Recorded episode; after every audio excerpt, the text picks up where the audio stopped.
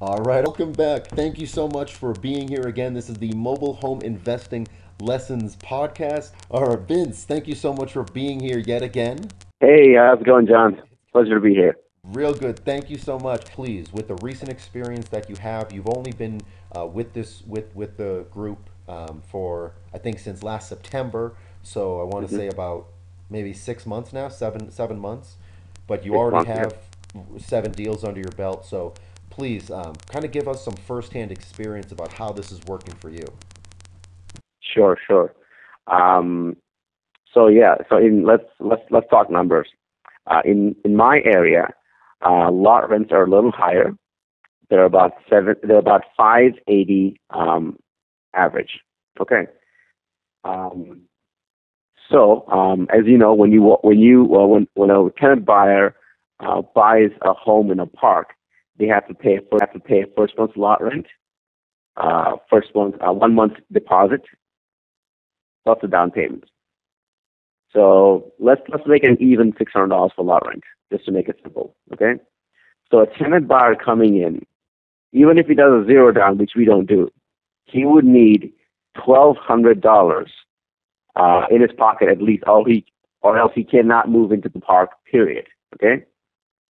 Plus, whatever else he has goes towards the down payment. So when you do the research and your tenant buyer says, um, "Oh, I have um, two thousand dollars, or I have twenty five twenty five hundred dollars," okay, if he has two thousand dollars to move in that he can comfortably put down as a down payment, that means that you actually your down payment is going to be eight hundred dollars.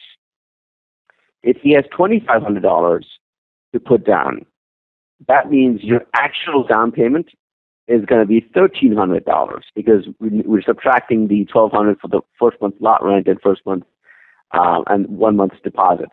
So that's what the the buyer's pool, so to say, actually has in that specific market. Okay. So once we have that number, we can work back. Okay, so say say um, in that area, just to make things simple, tenant buyers only have um, $2,500 to put down towards the home, okay? So you minus first month's lot rent, you minus the uh, one month's deposit. That leaves you about $1,300 that will go directly as a down payment towards the home itself, okay? So now let's think about this from, from the gentleman that you're buying the home from, okay? If he is selling the home for $2,000 and he has agreed on a price of $2,000, okay? What's going to happen is that come closing, the um, the buyer is going to find out that, oh, you know what? I also need first month lot rent and one month's deposit for the park. I don't have the money. All I have is $2,000. And the deal falls through. Okay. So w- once you know those those um, those statistics, it makes things a lot easier because when you when you're talking to when you're talking to a buyer, okay, and he's been trying to sell when you're talking to a seller, and he's been trying to sell his home for the last two months, okay, and he's asking three thousand dollars for it, okay, you can tell him, listen, um, your home is worth a lot more. Okay, it's worth a lot more. Uh, we, you know, we're not even going to discuss what it's worth because it's worth a lot more. The problem is, the challenge is that in this in this specific area, the buying pool only has $3,000 or uh, $2,000. Okay? So even when I re- when I buy the home and I resell it, how much do you think I'll get for it? And once you say that, he understands that hey, listen, you're in the you're you know you have a family to feed too. You, you know you're doing this for a profit, so you have to make a profit. And that's that's when they understand. They realize, you know what? It's not it's not the value of the home. The value of the home is a lot more. It's the fact that the buying pool has such limited funds available. So when you when you say so, I'll, I'll, give an example. Okay, if a buyer is asking three thousand dollars, okay, um, and I know for a fact that in that area nobody has more than two twenty five hundred bucks. Okay, so that effectively leaves leaves only thirteen hundred dollars uh, that he would get if he if he had to go through a deal uh, from a buyer because you know they need first month rent, they need one month's deposit. Okay, so you would actually only get thirteen hundred bucks. thirteen, fifteen hundred bucks maybe for his home. Okay. You explain this to him. Yeah, I explained this to him. Hey, listen, you, you know, they also need first month lot rent. They also need one month's deposit. Um, a lot of a lot of a lot of buyers don't know that until they come to the closing table. Then they realize that. Meanwhile, you've been you've taken your house off the market thinking that this is a done deal, and now the deal falls through, and now you have to take a discount. That makes perfect sense because there are a lot of owner occupants that are selling their mobile home. Um, when they're selling it, they're not going the extra mile to say, you know, okay, Mr. Tenant Buyer, Mr. Buyer, are you accounting for that park? It needs a first month, they need a deposit, uh, you're going to have to pay electric, this park wants insurance. So typically, a seller isn't sort of lining up and I'm not going to say babysitting a, bu- a buyer, but oftentimes there, there are other fees associated with, with buying a mobile home in a park that aren't accounted for. And then they aren't really discovered until closing, at which point the buyer Correct. leaves, the seller then is left still with the home. Now they got to sit on it again and try to resell it again. So actually, I, I had a very similar situation where um, the um, the seller agreed on a on a price, and once they got to the closing table, the buyer realized that he needed additional funds for you know lot rent and the um, and the deposit, and the deal fell through. And this he this happened in the winter time, so it, it a lot harder for him to to resell his place, which he actually he has, and he's been calling me. So anyway, so once once you know that that even if he goes out and you know, he's only going to get say fifteen hundred dollars for his home, you can you can um, present your deal in this way. Look, um, you know if you know if if you go out to the marketplace, you can most definitely get fifteen hundred, two thousand dollars for your home. Okay, but finding that person will take a few months, and that's a few months of lost lot rent, right? In my area, it's about six hundred. So that's twelve hundred dollars that you have to shell out to find somebody who will who will buy it for two thousand. Okay, I'm willing to offer you cash today, solve your problem today. You walk away with this headache taken care of. Okay, for say eight hundred bucks. Is that worth it? And if you do the numbers, it is because it would take you two months to sell it. I'm offering you eight hundred. Uh, two months of lot rent is about six hundred bucks. Okay, you don't have to you don't have to come home and show the place to all these people that's trying to sell it to. I take care of that. Once you sell it to me, your headache's solved. And once you present it to them in that way, um, they understand. And this is in theory. I mean, this is this is what you're actively doing to close deals and to make. It's so important to, you know, what you said. I, you you kind of peppered this in, and I don't know if people that were listening can really um, understand. Understand. Yeah, I think I, I think I rambled on. I'm sorry. No, no, no, no, not that. I mean, I thought everything was very, very clear, but just the things that you had mentioned were the fact that over the very first phone call, we're not tiptoeing around anything. You are educating them. You're not being you're not being high pressure. You're not being salesy. You're simply educating. You're saying, listen, let me uh, let me tell you about your market. Let me tell you about our our market. Here's what you're going to see. Here's what you're probably already seeing. Here's our plan. Here's what's going to happen, and here's how we can help you. Or you can continue to do this. You can do this. You can do this. But here's how we can help, and we can close quickly, and we want to do the deal, and we know that park, and we like that area. Um, so you're you're educating the seller, and you're being serious. So even though we're making um, you know, the offer that we're making, um, that's irrelevant because you're you're one of the only people with sort of their hat in, in the ring. You're making an offer. It's a valid offer. It's a serious offer. Um, now, I'm curious how many um, how many deals did it take? How many closings did it take for you to really kind of tune in your number? Because you're, I mean, you're taught you're you're you're talking to us like you know, point point blank. You you you know your numbers, and that's that's what they are. So how, how many deals would you say until it finally clicked for you?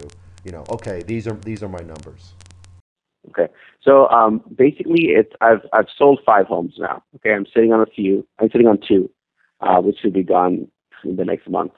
Um, but it, it took uh, it took about I'd say I'd say it took about three or four deals because um, once you only know your numbers once you actually start selling the home and you actually because people will people will lie to you on the phone. They'll say, "Oh, I have three thousand, four thousand dollars," just because they want to save face. But the real number is is two, is twenty five hundred. And once you know that, it it makes things a lot simpler because in your heart, if you know the actual number, you will be so confident.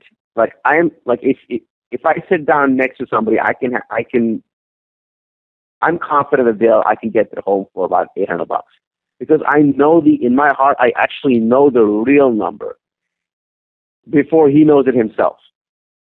So he doesn't uh, the the buyer doesn't know that he he's got to go out and find these people who have X plus additional twelve hundred dollars to put down towards the home. He doesn't know that yet, but I do.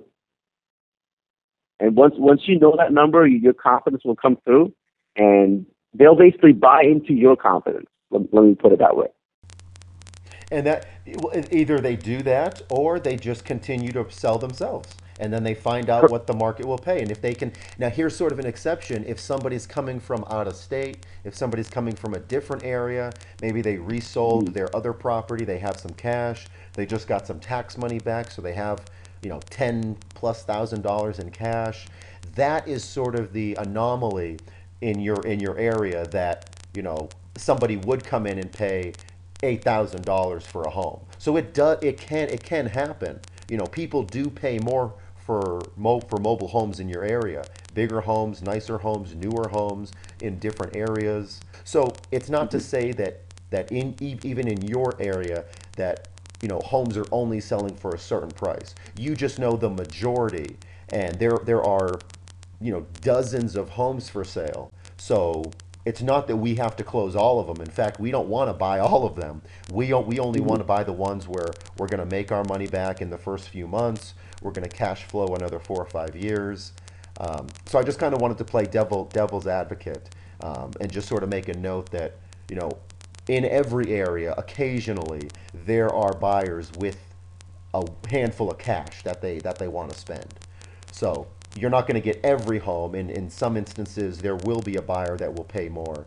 Um, and if that's the case, good for that seller. They should sell for what they want.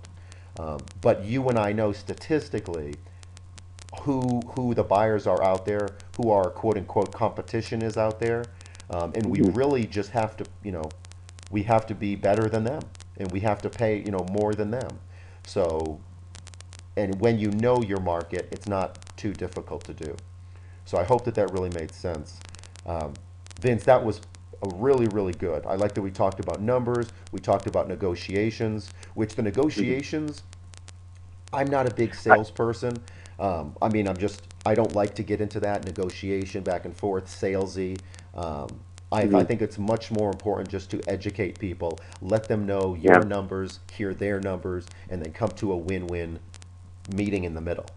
Would you agree? Yep. yep. Absolutely. And actually, talk, talking about negotiation. So here's here's what I've been doing. Okay, when I get a call from a seller, and I did this from from the very beginning, um, I basically tell them, "Hey, listen, have you tried selling it on Craigslist?"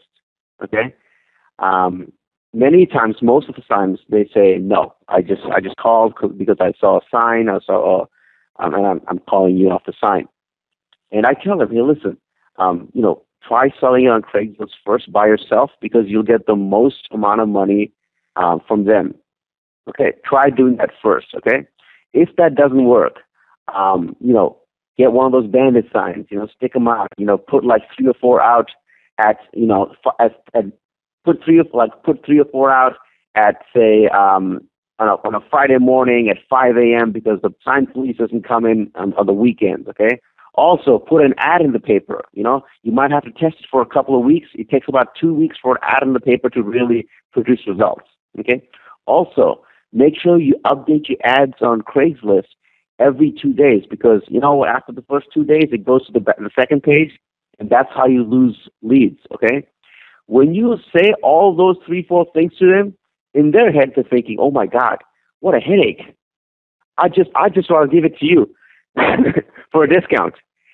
Because once you once you give them, people don't want to work. Okay, that's just That's just our nature. If you give people the actual work that is involved in selling the home, then they realize the value that you bring.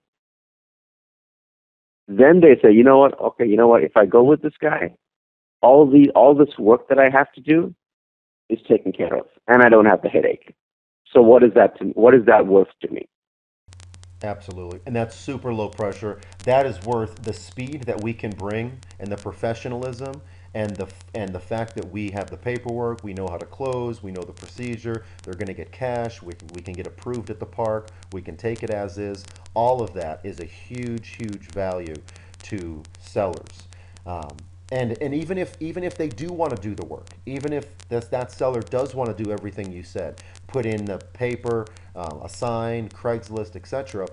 The the fact that we are telling them alternatives to us really sets us apart from any other possible competition in your area, and really has you know they may not like your offer, but they will like and they will trust you. Um, simple for the fact that you're giving, you're not just saying, hey, listen, our offer is the best thing since, since sliced bread. Okay, if you can mm-hmm. sell it for more, you should. And in fact, your home is worth more.